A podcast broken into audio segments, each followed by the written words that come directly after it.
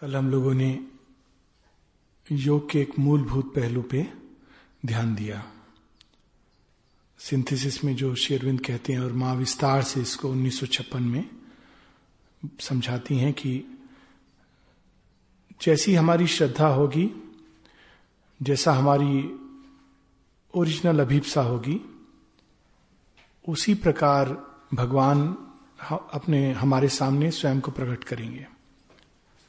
यदि हमारी श्रद्धा सीमित है तो भगवान उस सीमा में प्रवेश करके स्वयं को प्रकट करते हैं। इसका अर्थ ये नहीं कि भगवान सीमित है, भगवान असीम है, अनंत है। और वह सब कुछ जो भगवान के बारे में कहा गया है, सुना गया है, जिसकी हम कल्पना कर सकते हैं, जिसको हम सोच सकते हैं, जिसकी हम धारणा बना सकते हैं। भगवान वह सब कुछ है और उस सब के परे वह सब भी है जिसको आज तक किसी ने ना सोचा, न कल्पना की, न महसूस किया। और यदि हमारी श्रद्धा इतनी विशाल है, तभी हम भगवान की उस अनंतता और असीमता में प्रवेश करने में सक्षम होंगे। और यही एक प्रकार से मूल मंत्र है जिसको पकड़कर हमको आगे बढ़ते जाना चाहिए। यह सच है कि प्रारंभ में एक विशाल श्रद्धा कठिन होती है। मानव मन सीमित है। वो सीमाओं में चलना उसको सहज होता है। वरना वो खो जाता है। समुद्र में वो ढूंढता है। एक किनारा किधर है दूसरा किनारा किधर है। समझ नहीं पाता। अर्जुन जैसे वीर के लिए कठिन था। भगवान को समग्र माम साक्षात वो उस, उसके मित्र हैं सखा हैं। विशेष रूप से वो कृपा का पात्र है। और जब भगवान अपना विराट रूप दिखलाते हैं विश्व रूप जिसमें सब कुछ है। तो अर्जुन जैसा वीर धनुर्धर काप जाता है और वो भी कहता है कि मुझे अपना डायल्यूटेड वर्शन दिखाइए। I cannot bear this I am lost तो वो चतुर्भुज रूप में आते हैं। तब अर्जुन कहता है this is better more comfortable to my nerves तो ये सच है कि प्रारंभ में एक विशाल श्रद्धा बहुत कठिन है। परंतु जैसे जैसे हम पथ पर आगे बढ़ते हैं, पथ पर आगे बढ़ने की निशानी ही यही होती है कि हमारी श्रद्धा विशाल होती जाती है, विराट होती जाती है। प्रारंभ में हम भगवान को अपने अंदर ढूंढते हैं। फिर और आगे बढ़ते हैं तो हम देखते हैं, भगवान केवल हमारे अंदर नहीं, सबके अंदर हैं। और आगे बढ़ते हैं तो देखते हैं, भगवान केवल मनुष्य में नहीं, सब प्राणियों के अंदर है। वहाँ से एक अलग संवेदना, एक अलग सहिष्णुता हमारे अंदर जागृत होती है। अक्सर स्पिरिचुअलिटी में कुछ नियम बताए जाते हैं और हम उसको बाहरी नियम के रूप में पकड़ते हैं। लेकिन ये बाहरी नियम वास्तव में इनके पीछे एक आंतरिक सत्य है और अगर उस आंतरिक सत्य को हम नहीं पकड़ेंगे तो बाहरी नियम मात्र एक ढांचा बन जाता है जो हमको रिस्ट्रेन करता है। फिर हम और आगे बढ़ते हैं तो फिर कण कण में, हर एक चीज़ में, हर गति में हर मूवमेंट में भगवान का प्रकटन। फिर एक समय आता है जब कोई भी चीज़ ऐसी नहीं होती है जिसको हम कह सकते हैं कि ये अधिव्य है। शेरविंद कहते हैं in the last reconciliation life divine पे पूरा इसका एक चैप्टर है अधिव्य और दिव्य का रिकन्सिलेशन लेकिन एक चीज़ है, ये सच है कि भगवान पाप पुण्य के परे हैं, अच्छे बुरे के परे हैं, परंतु एक चीज़ है जिसके परे भगवान नहीं है। I am not going to speak of love because that's that's my favourite कि भगवान प्रेम के परे नहीं है। सत्य के, भगवान शेरविंद से किसी ने पूछा कि क्या सत्य, असत्य के भी परे हैं? शेरविंद से नहीं, भगवान सत्य है। इज़ ट्रुथ पाप पुण्य को रिकनसाइल हम कर सकते हैं। कि एक मानसिक सोच है, परंतु असत्य असत्य है। It has to be transformed into light truth इसीलिए एक सिंपल नियम स्पिरिचुअलिटी का, बहुत सिंपल नियम है। और खासकर आज के समय में लागू होता है प्रैक्टिकल स्पिरिचुअलिटी अक्सर लोग पूछते हैं, क्या प्रैक्टिस करें? ये प्रैक्टिस करें।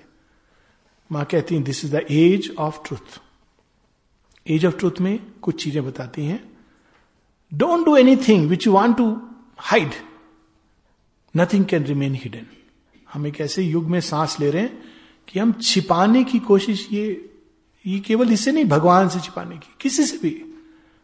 ट्रूथ इज़ ट्रूथ इवन हमारे अंदर एक सीमित ट्रूथ फिर आगे वो कहती हैं truth in speech truth in feelings truth in thought truth in actions beautiful practice we can practice it हम देखेंगे कितनी कठिनाइयाँ आती हैं। सबसे पहले हमको भय लगेगा। अरे, अपने आप से भय लगेगा, भगवान से भय लगेगा, समाज से भय लगेगा, लोगों से भय लगेगा। पर यदि माँ के बच्चे अगर उनमें इतना साहस नहीं है कि वो सच कह सकें, और उनके एक्शंस में सच्चाई ना हो then truly we are not ready this a vast path path of truth कितनी सुंदर बात उपनिषदों में कही गई है, मुंडक उपनिषद में। सत्यमेव जयते नानृतम सत्य पंथा वितो देव्याना। By the truth the gods open the path for man लेकिन ये कौन सा ट्रूथ है? एक लंबे समय तक हम अपरिचित रहते हैं इससे। हम नहीं जानते हमारे अंदर क्या हो रहा है। एक सतही चेतना के ट्रुथ को जानते हैं, जिसमें एक इधर से तूफ़ान आता है, हम उधर चले जाते हैं इधर से उधर चले जाते हैं। हम अपने मूड्स के मर्सी पर होते हैं। और हम उसको ट्रुथ कहते हैं कि मेरा ट्रुथ ये है। नहीं, मैं ये नहीं करना चाहता हूँ। I am being true to myself ठीक है that's a very elementary beginning it's all right if one is true even to that it's all right लेकिन वो, उस ट्रुथ पे अगर हम रहेंगे तो एकदम चेतना के बाहरी, सतही चक्कर लगाते रहेंगे उसमें। उसके अंदर एक इनर बीइंग का ट्रूथ है। हम उससे अपरिचित हैं। इसीलिए जब हम लोगों से पहचान पूछी जाती है तो हम फॉर्म्स में भी नेचुरल है बायोडेटा और इस पहचान से हम चिपके रहते हैं। कितनी सुंदर बात पहले भी इसकी बात हुई है। अभी नहीं, कई वर्ष पूर्व यहीं पर। और ये बहुत इंस्पायरिंग एनेक्डोट है। जब कोई व्यक्ति टैगोर का ऑटोग्राफ पाने के लिए गया तो उनके सेक्रेटरी से पहले कहा, आप भी कृपया इस पर कुछ लिख दीजिए। शिव जी के पहले नंदी के पास जाना होता है। तो नंदी से कहा कि, आप भी कुछ लिख दीजिए। तो उन्होंने लिख दिया, मलिक साहब ने नो दाई सेल्फ बड़े खुश हुए, अरे, कितनी सुंदर बात लिखी। अब टेगोर क्या लिखेंगे? नो दाई सेल्फ से बड़ी कोई चीज़ हो सकती है। अंदर गए, फिर टेगोर के पास जब आया तो उन्होंने देखा, मेरे सेक्रेटरी ने तो इतना बड़ा ट्रूथ लिख दिया है। कम से कम मुझे इसे एक कदम आगे जाके लिखना चाहिए। जो भी उन्होंने सोचा, उन्होंने नो दाई सेल्फ के नीचे लिखा forget thyself so beautiful so true forget thyself हर समय हम स्वयं स्वयं I am this I am that ego ego के बहुत सारे रूप हैं, नाम हैं। उसमें हम पूरी तरह एट वन लेवल बड़ा सुंदर एक सच्चे सन्यासी का लक्षण एक जगह में पढ़ा था। तो उसमें कहा है, सच्चा सन्यासी वो है जो अपनी अल्टीमेट मोक्ष उस अभिप्सा को भी त्याग देता है। दैट इज़ अल्टीमेट त्याग। कि मैं मोक्ष प्राप्त करूँ व्यक्तिगत भगवान को पाऊँ, मैं इस संसार से कट जाऊँ, उसको भी वो त्याग देता है। He has to make that sacrifice till he sacrifice that he is not not yet into the widest possible path और यही चीज़ हम देखते हैं भागवत में।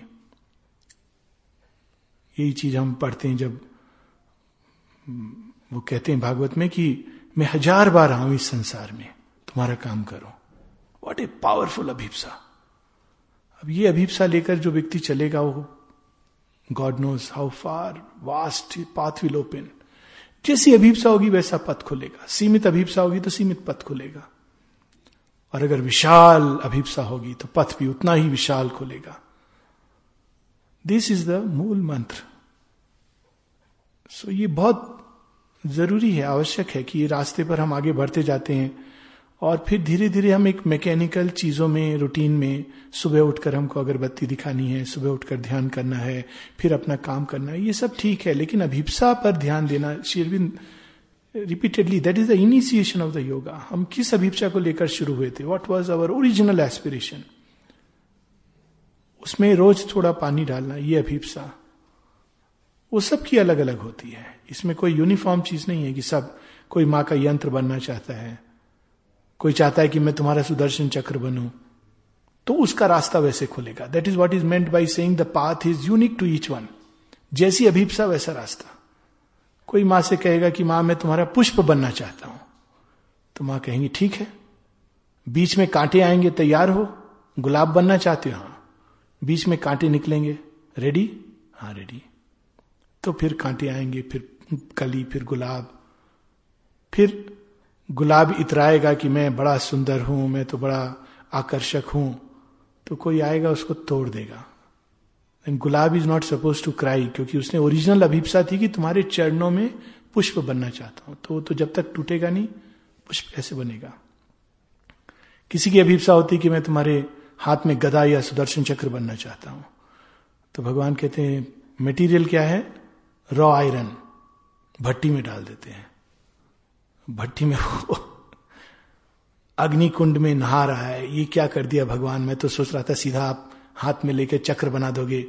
हे चक्रधारी, वो तो बाद में। पहले तुम इससे गुजरो। फिर हैमरिंग होगी। उसको ठंडा किया जाएगा, फिर उस पर खूब हथौड़ा लगेगा। तब तक उसको समझ नहीं आएगा कि मेरे साथ हो क्या रहा है। फिर उसको तराशा जाएगा। सब कुछ करने के बाद वो कहेगा, भगवान, मुझे छोड़ दो। क्या कर रहे हो आप? नहीं नहीं, तुमने अभीपसा की थी। भूल गया वो आदमी तब तक। क्या अभीपसा की थी? तुम सुदर्शन चक्र बनना चाहते थे। थोड़ा और, थोड़ी और प्रतीक्षा। Just about to land up into the ultimate perfection. जैसी हमारी अभिप्सा होती, वैसा पथ खुलता है। इसीलिए किसी दो व्यक्ति के अनुभव इस रास्ते पर एक जैसे नहीं होते हैं। और ये चीज़ कई बार इस सम, समझने में कठिनाई होती है। और हर एक अभिप्सा अपने आप में इट्स वैलिड। ये नहीं कहा जा सकता कि मेरी अभिप्सा वैलिड है आपकी अभिप्सा इनवैलिड है इस योग में तो ये अभिप्सा लेके चलो। दिस इज़ ऑल लिमिटिंग लेकिन वो अभिप्सा क्या है ये हम सबको अपने अंदर क्लियर होना चाहिए। उसमें कोई एम्बिग्यूटी नहीं होनी चाहिए। वो अभिप्सा क्या है? This each one has to look inside and find and feel for oneself why we are walking on the path नहीं तो आगे चल के आदमी डिसोरियंट हो जाता है।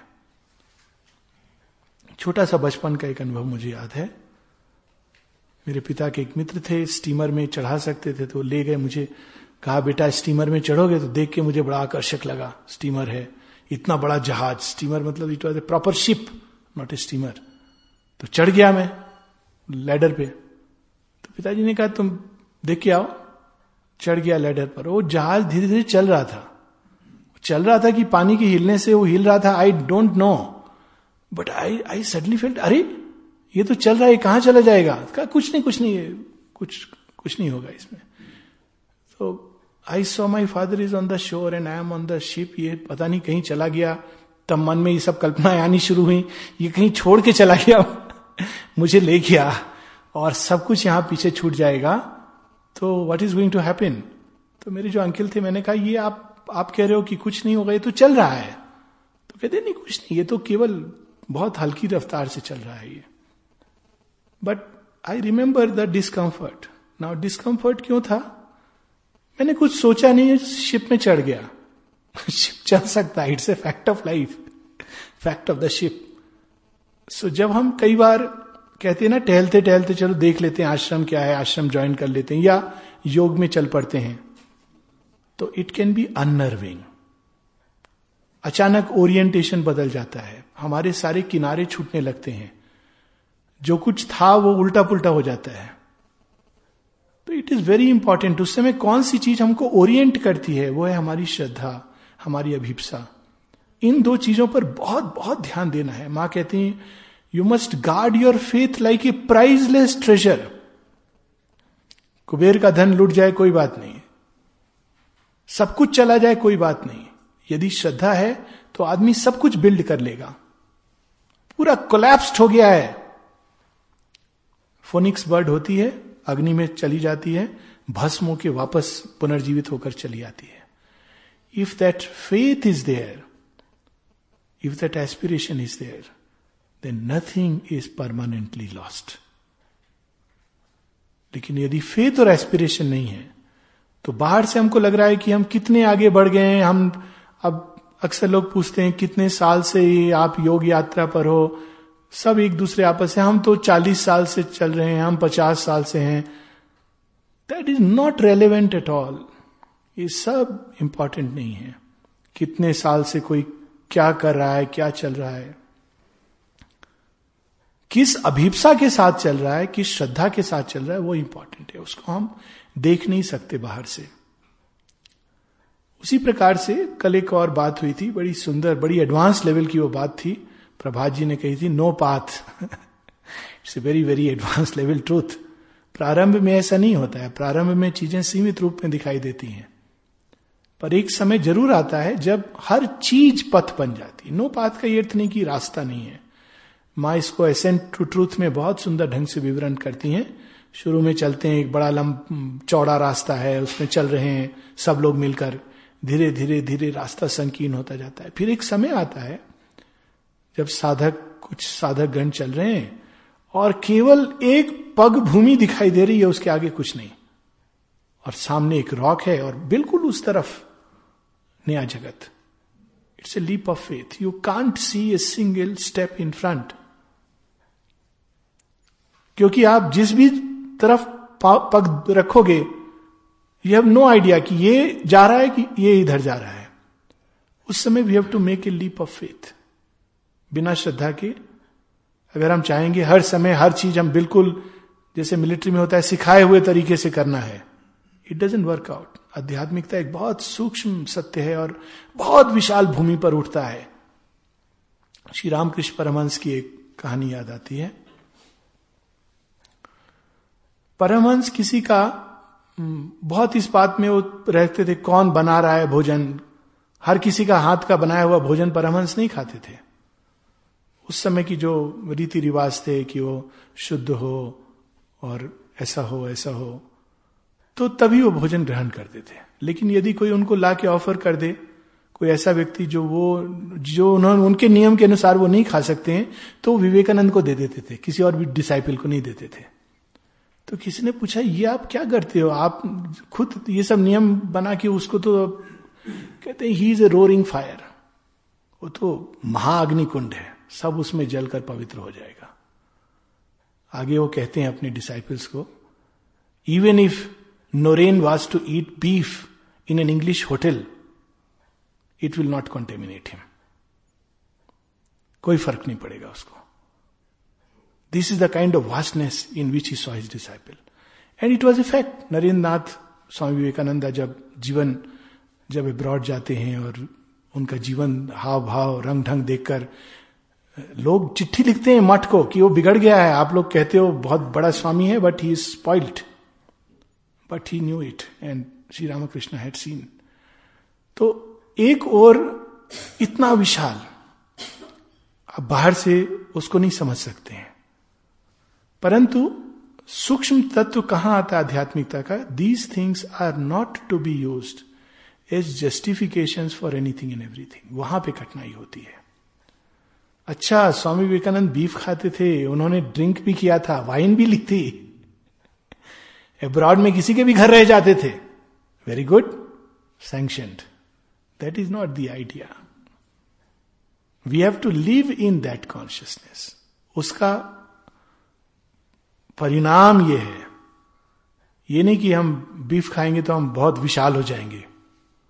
ये नहीं कहा जा रहा है। ये कहा जा रहा है कि चेतना की एक ऐसी अवस्था है, एक ऐसी विशाल भूमि है, जिसमें उठकर हम श्री कृष्ण की तरह सारी एक सेना का विनाश कर सकते हैं, लेकिन हम साथ में वी कैन से सूर्यो यथा सर्वलोक से चक्षु न लिप्यते चाक्षुषे बाह्य दोषा।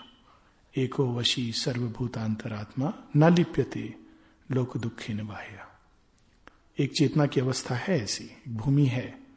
We should be prepared for that we should know ताकि हम किसी सीमित परिकल्पना में ना बन जाएँ। अक्सर लोग एक शुष्क नैतिकता, एक शुष्क इंटेलेक्चुअलिटी उसको आध्यात्मिकता समझ लेते हैं कि हम बहुत इंटेलेक्चुअल ज्ञान, हमने किताबें बहुत पढ़ ली लेक्चर दे सकते हैं। That is nothing to do with वो एक प्रिपरेशन है। शेरविंद कहते हैं it can be a preparation for a very powerful yoga ये सच है कि अगर व्यक्ति का इंटेलेक्ट डेवलप्ड है तो वो अधिक एक्सप्रेस मैनिफेस्ट कर सकता है डिवाइन को। इसमें कोई डाउट नहीं है। इसलिए intellectual development has its place in yoga माँ ये कहती हैं शेयरविंद का ये पूरा सिंथेसिस में पूरा एक पैराग्राफ है कि इंटेलेक्चुअल डेवलपमेंट अगर है तो वो एक बहुत सशक्त योग, पूर्ण योग में दो तरह के योग हैं। एक है पूर्ण योग, एक पूर्ण शक्तिशाली योग। माँ से डिसाइपल पूछता है, क्योंकि शेयरविंद ने ये वर्ड यूज़ किया है that such a person would be prepared for a powerful integral yoga तो माता जी से डिसाइपल ने प्रश्न किया, ये इंटेग्रल योगा तो सुना था, ये पावरफुल इंटेग्रल योगा क्या होता है? तो माँ एक एग्ज़ाम्पल देती हैं कि एक व्यक्ति है जिसके पास पचास रुपए है और एक व्यक्ति है जिसके पास पाँच हज़ार रुपए है। तो पचास रुपए जिसके पास है, वो पचास रुपए का गिफ्ट देता है भगवान को, जिसके पास पाँच हज़ार रुपए हैं वो दो हज़ार रुपए का गिफ्ट देता है। अब इसको हम दो तरह से देख सकते हैं। जहाँ तक पूर्णता का प्रश्न है fifty rupees gift is more complete than the two thousand rupees of that person क्योंकि उसने पूरा अपना जो कुछ था, सब कुछ दे दिया।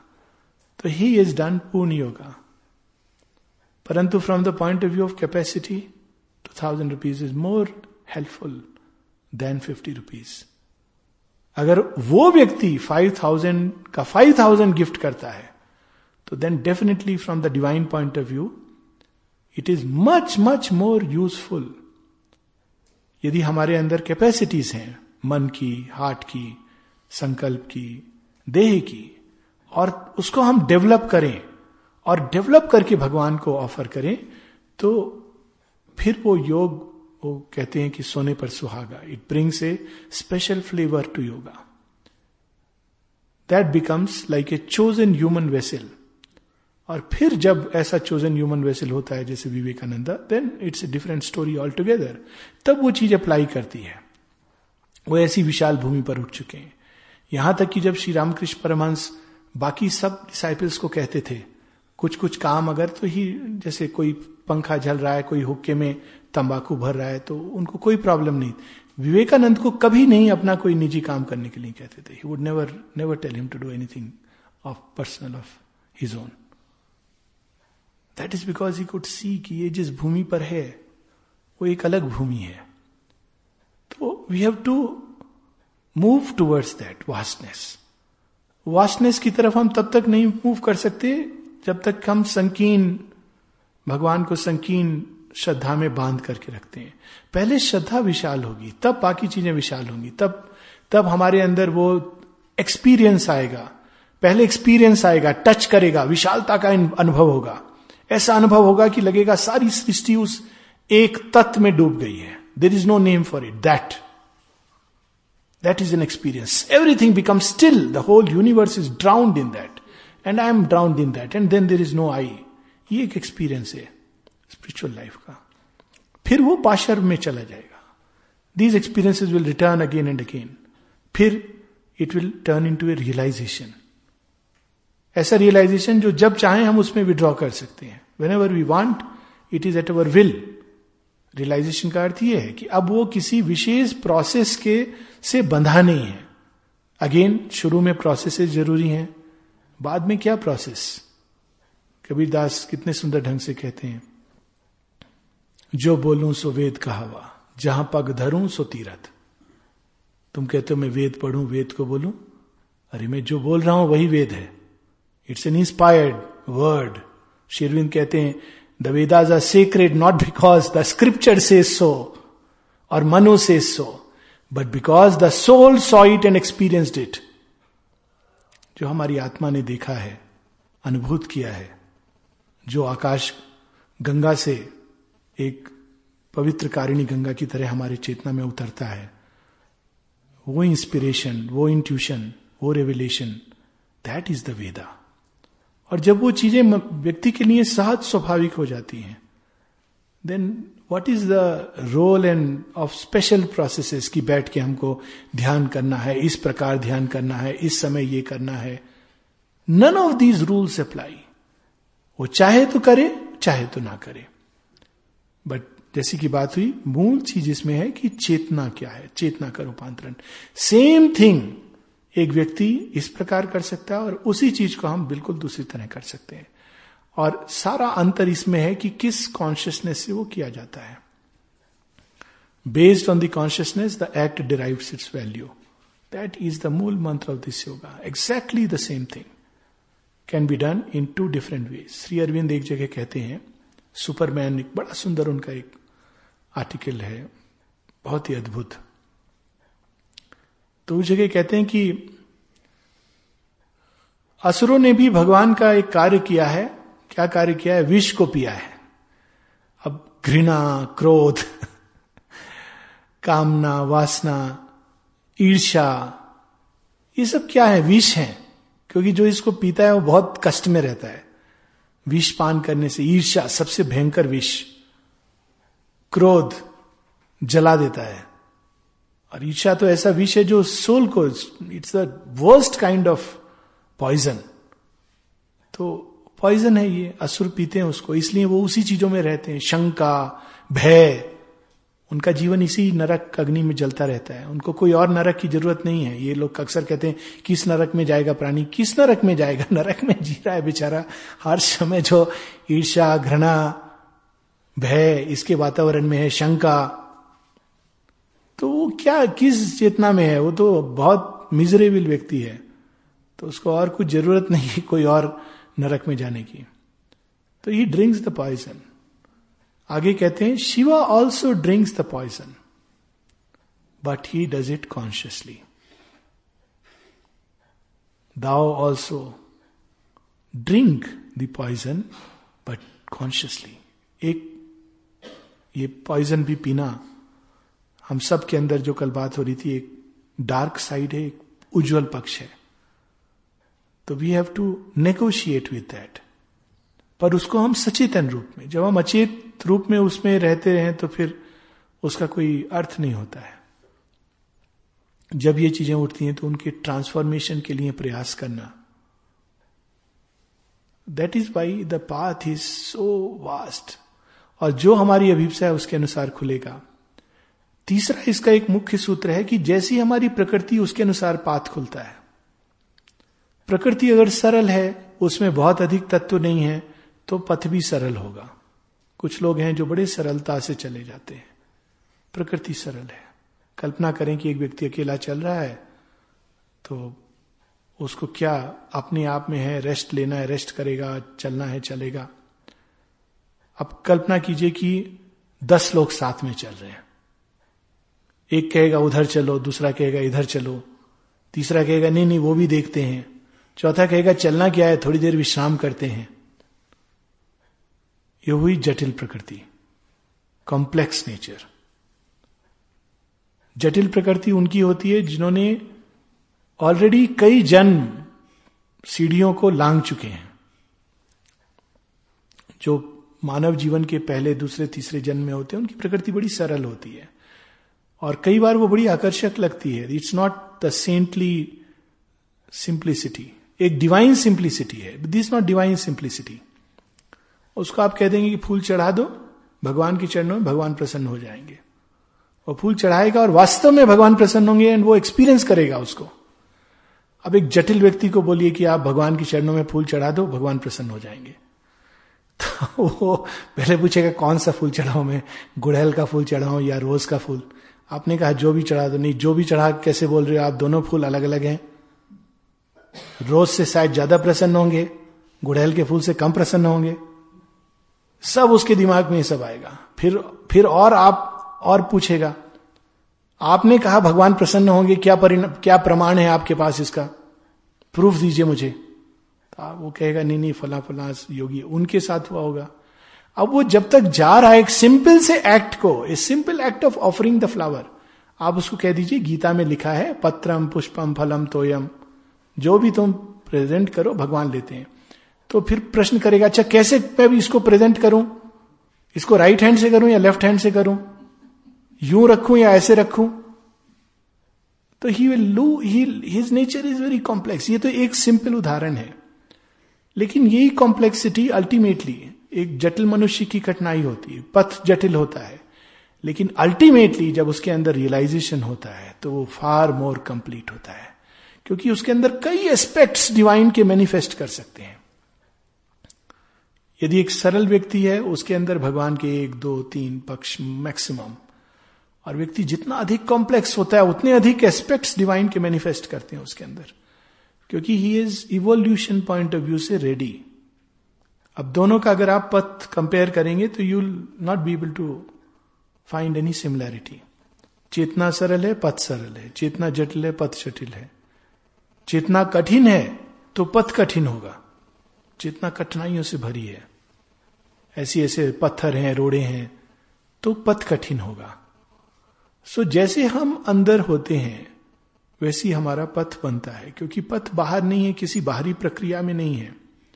पथ हमारी आंतरिक चेतना के, हमारी आंतरिक प्रकृति के द्वार से चलता है। और हर एक की प्रकृति भिन्न है। शेयरविंद सिंथेसिस में कहते हैं, वो इस योग के तीन मुख्य सूत्र बताते हैं। उसमें एक ये बताते हैं कि हमारी जो प्रकृति है, ये पास्ट से डिटरमाइंड हुई है। अब हम सबका एक यूनिक पास्ट है। एक जीवन में भी यूनिक पास्ट है। उस दिन कोई भाई साहब बहुत अच्छे से बता रहे थे, हम सब जो माँ के पास आए हम सब की एक पास स्टोरी है। इफ़ेक्ट है। उस पास स्टोरी पर एक पूरी कथा बन सकती है। लेकिन कौन सी पास स्टोरी की हम बात करते हैं? अभी भी इस जीवन की। कौन जानता है कितने जीवन से हम कैसे कैसे भगवान के साथ जुड़े हुए हैं? अमृत से माँ खेलती थी, डांटती थी, खूब डांटती थी उनको। और अमृता चुपचाप सुनते थे। हर किसी को ये सौभाग्य नहीं मिलता है। वो चुपचाप सिर झुका के सुनेंगे और फिर गलती करते थे। फिर गलती करके जाएँगे फिर माँ डांटेंगे फिर सुनेंगे चुपचाप स्माइल करते रहेंगे। यू वुड स्माइल पंद्रह साल के थे चौदह साल के जब उन्होंने ये देख लिया था कि शेयरविंद इज़ एन अवतार और शेयरविंद के पास जाके तमिल में अपना कुछ कुछ बड़बड़ बड़ कर, करते रहते थे। एक घंटा कुछ अपनी कहानी सुनाते रहते। शेरविंद चुपचाप सुनते थे। बीच में हाँ हूँ। बाद में कहते हैं कि मुझे खुद नहीं समझ आता। वो क्या सुनते थे, क्या समझते थे? उनको तो तमिल आती नहीं थी कुछ खास। और अमृता को इंग्लिश नहीं आती थी। पर पास्ट क्या था? माँ बताती है। माँ बताती हैं कि एक बहुत पहले जॉन ऑफ़ आर्क के टाइम पे ये एक प्रीस जो उनमें से था, जो जब अग्नि दी जा रही थी क्रॉस पर बर्न किया जा रहा था जॉन ऑफ़ आर्क को। कहानी हम सबको शायद मालूम होगी। एट द एज ऑफ़ 18 और 19 उसको स्टेक पर चढ़ा बाँध करके बर्न किया गया। तो she was crying for the cross give me the cross give me the cross तो उस जन्म में अमृता प्रीस्ट अब, लेकिन वो सब डरे हुए हैं, क्योंकि हेड प्रीस्ट ने कहा है कि इनको जल, जलाना है, किसी में हिम्मत नहीं हो रही कि कोई क्रॉस दे। तो ये हे को उठाते हैं, सूखे घास, तृण को, उससे क्रॉस बना के अग्नि में फेंकते हैं। The divine notes this gesture छोटी सी चीज़ है। ये कितने जन्मों से हम इस यात्रा पर हैं, वो सारा पास्ट हमारे अंदर है। वी कैनॉट इवन इमेजिन कि डिवाइन का कितना बड़ा काम है ये। कल बात हो रही थी कि अधीरता से ये योग नहीं हो सकता है। बहुत बहुत बहुत धैर्य। That whole past has to be open unearth सब कुछ अंदर से निकल करके। उसमें कई ऐसी चीज़ें हैं जो यूजफुल हैं। भविष्य के लिए वो संकेत थे। वो स्टोरी आधी लिखी गई थी पास्ट में। आधी स्टोरी लिख करके इतिश्री कर दिया था हम लोगों ने, क्योंकि यमराज ने कहा, चलो, तुम्हारा वीज़ा स्टैंप हो गया है। तो अब देर मत करो। और हम लोगों को भी लगा कि अब चलो, बहुत हो गया टाइम तो we have moved on but we have moved on but the old forgotten self शेयरविंद कहते हैं and lingers in us the old forgotten self old forgotten self यही है। हम क्या थे? किसके साथ थे? क्या कर रहे थे? वो सब हमारे अंदर है और वो सब इस जीवन में फिर से वो कहानी लिखी जाएगी। It has to reach its culmination आधी कहानी से काम नहीं चलेगा। अब ट्रेडिशनल योग में क्या करते थे कि इसको बर्न करते थे। इस बीज को बर्न कर देना। कबीरदास जी कहते हैं ना कि मैंने भूंज डाले हैं सारे बीज उस अग्नि में।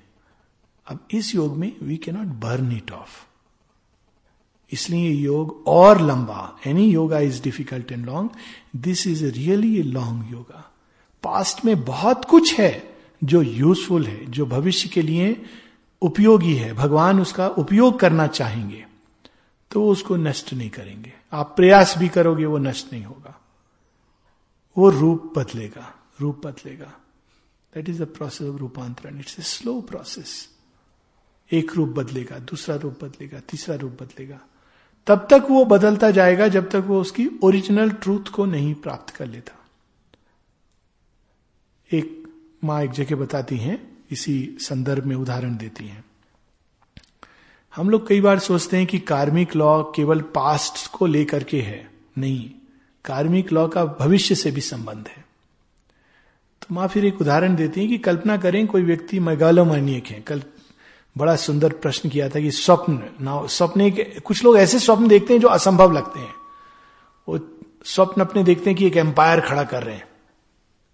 एक राज्य स्थापित कर दें। ऐसे लोग हैं डिस्कस करते हैं बड़े, और उनसे कहो कि अच्छा आप, चलो आप करो कोशिश। नहीं, हम आप क्या करें? पर स्वप्न वो ज़रूर देखते हैं। बड़े big big dreams amazing dreams जिसमें से कुछ अंश वो साकार कर पाते हैं, कुछ नहीं कर पाते हैं। अक्सर लोग उनको मेगेलोमेनियक बोलते हैं कि ये ये व्यक्ति तो बस अपना ख्याली पुलाव पकाता है और बड़े बड़े स्वप्न देखता है। रियलिटी में कुछ नहीं करता है। माँ कहती है that man is being prepared future में वो इनको साकार करेगा। इस लाइफ में नहीं। इस लाइफ में उसको केवल ये स्वप्न देखने को दिया गया है। वो केवल स्वप्न देखेगा। साकार नहीं कर पाएगा, क्योंकि उसके पास इंस्ट्रूमेंट नहीं है कैपेसिटी नहीं है, प्रकृति का संयोजन ऐसा नहीं है। विश्व प्रकृति उसके साथ सहयोग नहीं करेगी। कई जीवन केवल प्रिपरेशन के जीवन होते हैं। शिविंद सेज कि ऐसे लोग हैं जिनके लिए इस लाइफ में योग केवल प्रिपरेशन है। उनको हो सकता है कोई भी केंद्रीय एक्सपीरियंस नहीं हो सेंट्रल एक्सपीरियंस कुछ कुछ तो होंगे। जो भी व्यक्ति योग पथ पे चलता है some experiences are there but central experiences नहीं होंगे। क्यों? शेरविंद कहते हैं because this is a life for preparation अब सोचिए कितना धैर्य संयम चाहिए। हम नहीं छोड़ सकते आधे रास्ते में कि अरे कुछ नहीं हुआ, या दूसरी तरफ़ नहीं जा सकते। वी हैव टू वेट अंतिम समय तक वी हैव टू वेट क्योंकि अंतिम समय कुछ होता ही नहीं है। फिर जब हम आएँगे फिर कुछ लोगों के साथ बिल्कुल उल्टा होता है। आप देखेंगे कि युवा अवस्था से ही उनके अंदर कई चीज़ें अपने आप ऑटोमेटिकली आ गई, चल रही हैं। तो आपको लगे, ये क्या, मैं तो इतने साल कर रहा हूँ, कुछ नहीं हो रहा। ये दूसरे व्यक्ति को देखें कि फट से ना जाने क्या क्या एक्सपीरियंसेस होने लगे।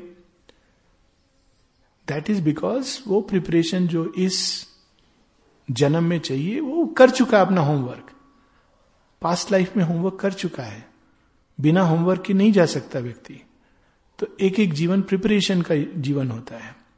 ये सारा पास्ट हमारे अंदर है। And the whole yoga has to proceed through that it has to take our nature into account और उसके अनुसार योग का पथ खुलता है। अगर आपको गढ़वाल के पर्वत पर चढ़ना है तो एक दूसरा तरीका है।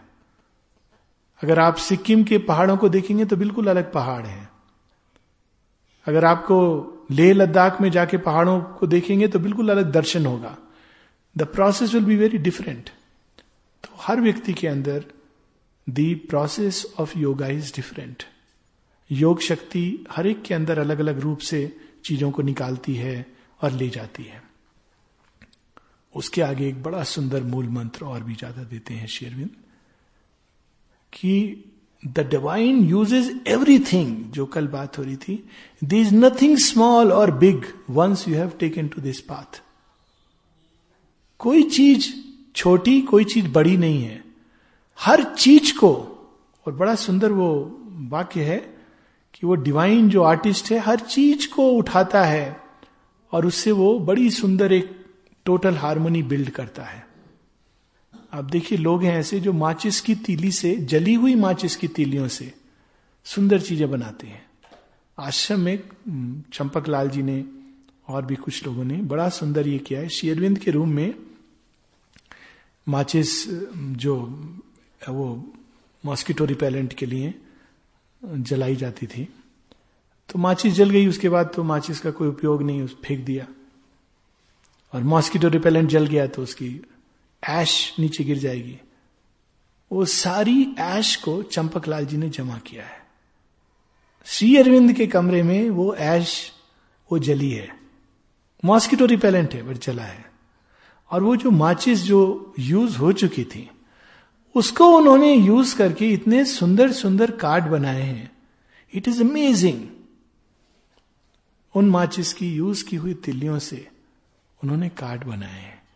ऐश से उन्होंने ब्लेसिंग पैकेट बनाए हैं। This is the exactly how divine works जब वो मैंने देखा तो मुझे यही लगा कि ये तो बिल्कुल उन्होंने जैसे भगवान कार्य करते हैं, जो सिंथेसिस में लिखा है, उन्होंने इसको रियल प्रैक्टिकल लाइफ में ही शोन इट कि कोई भी चीज़ छोटी नहीं है। छोटी से छोटी चीज़ हमारे अंदर डिवाइन उसका उपयोग कर सकते हैं टू बिल्ड हारमोनी उनको एक स्मॉल पॉइंट चाहिए ओपनिंग का। शेयरविंद सिंथेसिस में कहते हैं आगे कि जो लोग इस रास्ते पर गए हैं दैट इज़ वाई क्योंकि उन्होंने ये रास्ता देखा है, वो व्यक्ति के अंदर अगर छोटा से छोटा, नैरो से नैरो अगर ओपनिंग है विकेट गेट तो वो गिव अप नहीं करते हैं। कहते हैं, ये ओपनिंग काफ़ी है, इतना बहुत है, इसी रास्ते से भगवान प्रवेश करके चेंज करेंगे। Smallest possible opening that he uses as material it is enough to allow that ये नहीं कि हमेशा हमको उस ओपनिंग में स्टक रहना चाहिए। Opening must become wide and wide लेकिन अगर वो है तो प्रोसेस शुरू हो जाएगी। कोई भी चीज़, उसको मटेरियल बनाकर भगवान यूज़ करेंगे। कई बार हम लोगों को पता भी नहीं चलेगा कि हमने प्रगति की है या प्रगति कर रहे हैं but there will be a progress कल रात को हम सब सो गए। होपफुली अच्छे से सोए। Some people are smiling and I शायद नहीं भी सोए, जो भी हुआ। लेकिन सो गए। बाय एंड लार्ज भी I hope you all had a good sleep and I wish everybody to have good sleep not in the class even in class is it's all right but please don't snore अगर खराटे भरने की आदत है तो एक clip लाए नाक पे लगाने का क्लिप मिलता है। तो आपकी नींद भी आनंददायक होगी और बगल वालों को भी बहुत आनंद आएगा। तो, तो अच्छा अब सो गए। मान लीजिए क्लास में ही सो गए। There is nothing wrong with it it is a good sign इसका मतलब वाह उठ के नहीं चला गया व्यक्ति उसको बड़ा अच्छा लग रहा था। म्यूज़िक होता है तो आदमी सो जाता है। माता जी कहती थी मेडिटेशन रूम में, बच्चे जब मेडिटेशन के समय प्ले ग्राउंड मेडिटेशन में तो माँ कहती थी, कुछ कहते थे कि हम सो जाते हैं, कुछ सैंड कासिल बना रहे हैं, कुछ बना रहे हैं। It doesn't matter it's all right I work in you तो ये एक एक एक तरह की दृष्टि है। हम सो गए और उठे। दिन ने प्रगति की, हमने भी प्रगति की। एक बहुत बड़ी प्रगति ये होती है नींद में, जिसको हम exactly it is the same symbol जो जीवन पे अप्लाई करता है। हम सो रहे होते हैं, लेकिन हमारा शरीर अंदर की जितना मल है, उसको निकालता है बाहर। This the process that goes its purification cleansing process शायद अगर हम जागे रहेंगे तो परेशान हो जाएँगे। We won't be able to bear it तो भगवान कई बार सुला देते हैं कि ये काम मैं तुझे नींद में ही करूँगा। नींद क्या? अनकॉन्शियस तो कई बार हम अनकॉन्शियसली पथ पर चलते हैं और प्योरिफिकेशन हो रहा होता है। हमको मालूम भी नहीं होता है कि हमारे अंदर बहुत कुछ है जो भगवान उसको निष्कासित कर रहे हैं। अचानक एक दिन हम जागते हैं, कहते अरे, इतना परिवर्तन आ गया। मैंने तो कुछ नहीं किया। That is why it is called grace एक बार किसी ने पूछा, आश्रम के एक वरिष्ठ साधक से,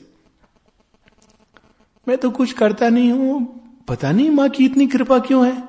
इतना चेंज आता है। तो बड़ा सुंदर उत्तर दिया, कहा that is why it is grace इसीलिए तो ये कृपा है।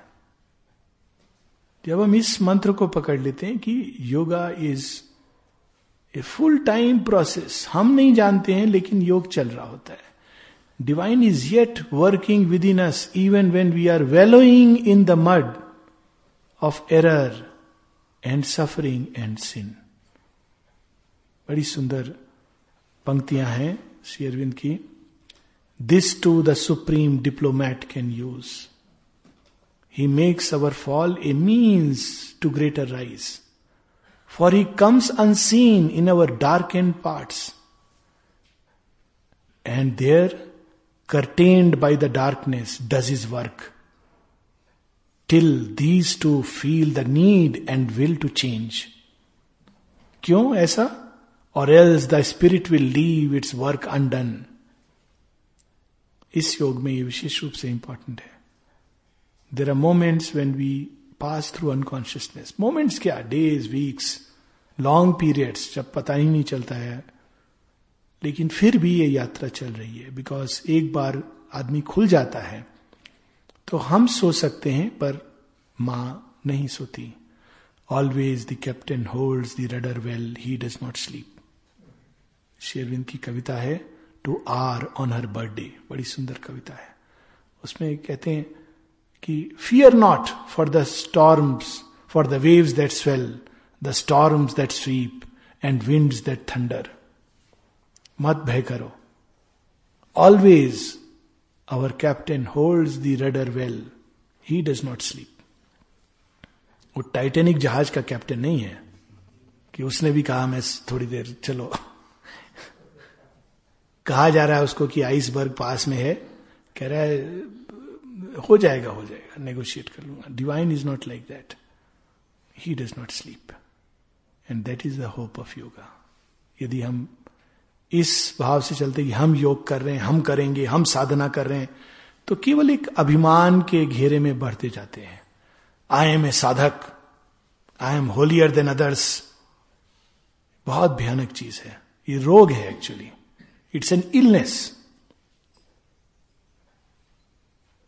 to believe that one is doing sadhana. क्या कंपैरिजन है? मनुष्य एक दृष्टि से देखें तो अनंत की संभावना ली हुई पर दूसरी दृष्टि से क्या अंतर है उसमें और एक ज़मीन पर रेंगने वाले कीड़े में? आप थोड़ा हवा में उड़ जाइए, नहीं दिखाई देता है। दोनों एक जैसे लगते हैं। ब्रह्मांड की तो बात ही नहीं करें। वो एक आता है ना प्रपोशंस ब्रह्मांड के प्रपोशन में वेयर इज़ मैन मैन क्या अर्थ डॉट डॉट भी नहीं। उस दृष्टि से अगर हम देखें, और हम कहते हैं कि हम उस अनंत अपार, अगोचर, उसको हम अपने एफर्ट द्वारा प्राप्त करेंगे। इल्यूजन इल्यूजन इल्यूजन जब स्वामी विवेकानंद से किसी ने पूछा कि आप तो महाराज वहाँ बैठे हुए हैं, अमेरिका से लोग पूछते हैं, क्या करें? तो हम उनको क्या इंस्ट्रक्शन दें? कौन सा मंत्र दें? क्या प्रोसेस बताएँ? क्या मेडिटेशन का तरीका बताएँ? बड़ा पावरफुल लेटर है उनका उसमें। Just tell them stand off stand off stand off सबको कहते हैं स्टैंड ऑफ़ क्या मीनिंग है उसमें स्टैंड ऑफ़ का? वो कहते हैं, ज़्यादा कुछ मत बताओ, ये करो, वो करो, ऐसे करो, वैसे करो, ये खाओ, वो खाओ। Don't tell all these things stand off अपने आप योग होगा। उनको आने दो। कहते हैं let them come let them come who कहते हैं, सब तरह के लोगों को आने दो। केवल एक केंद्र चीज़ है कि उनके अंदर they should be a will to change ये इंपॉर्टेंट है। उसके बिना योग नहीं हो सकता। It's not like carrying a whole bunch of everybody अगर ये विल टू चेंज है लेट देम कम हिंदू है, मुसलमान है, ईसाई है लेट देम कम अगर विल टू चेंज है तो अपने आप अंदर में divine will take up the burden of yoga and he will bring the change this is the cardinal principle of yoga yoga is not done by us yoga is done by the divine तो हमें क्या करना है? We have to collaborate we have to help in the process we will stop here it's time for a little break